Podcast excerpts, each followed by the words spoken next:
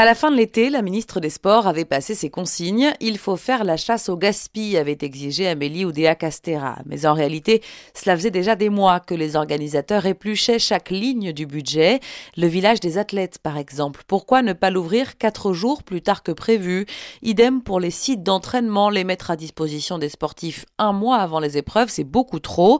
Des décalages minimes, mais les économies de fonctionnement, de sécurité, de restauration représentent plusieurs dizaines de milliers d'euros. Et puis il y a aussi cette promesse de campagne qui ne sera finalement pas tenue, le transport gratuit des spectateurs munis de billets, trop compliqué, sans garantie d'efficacité, juge le COJO, qui économise là 45 millions d'euros.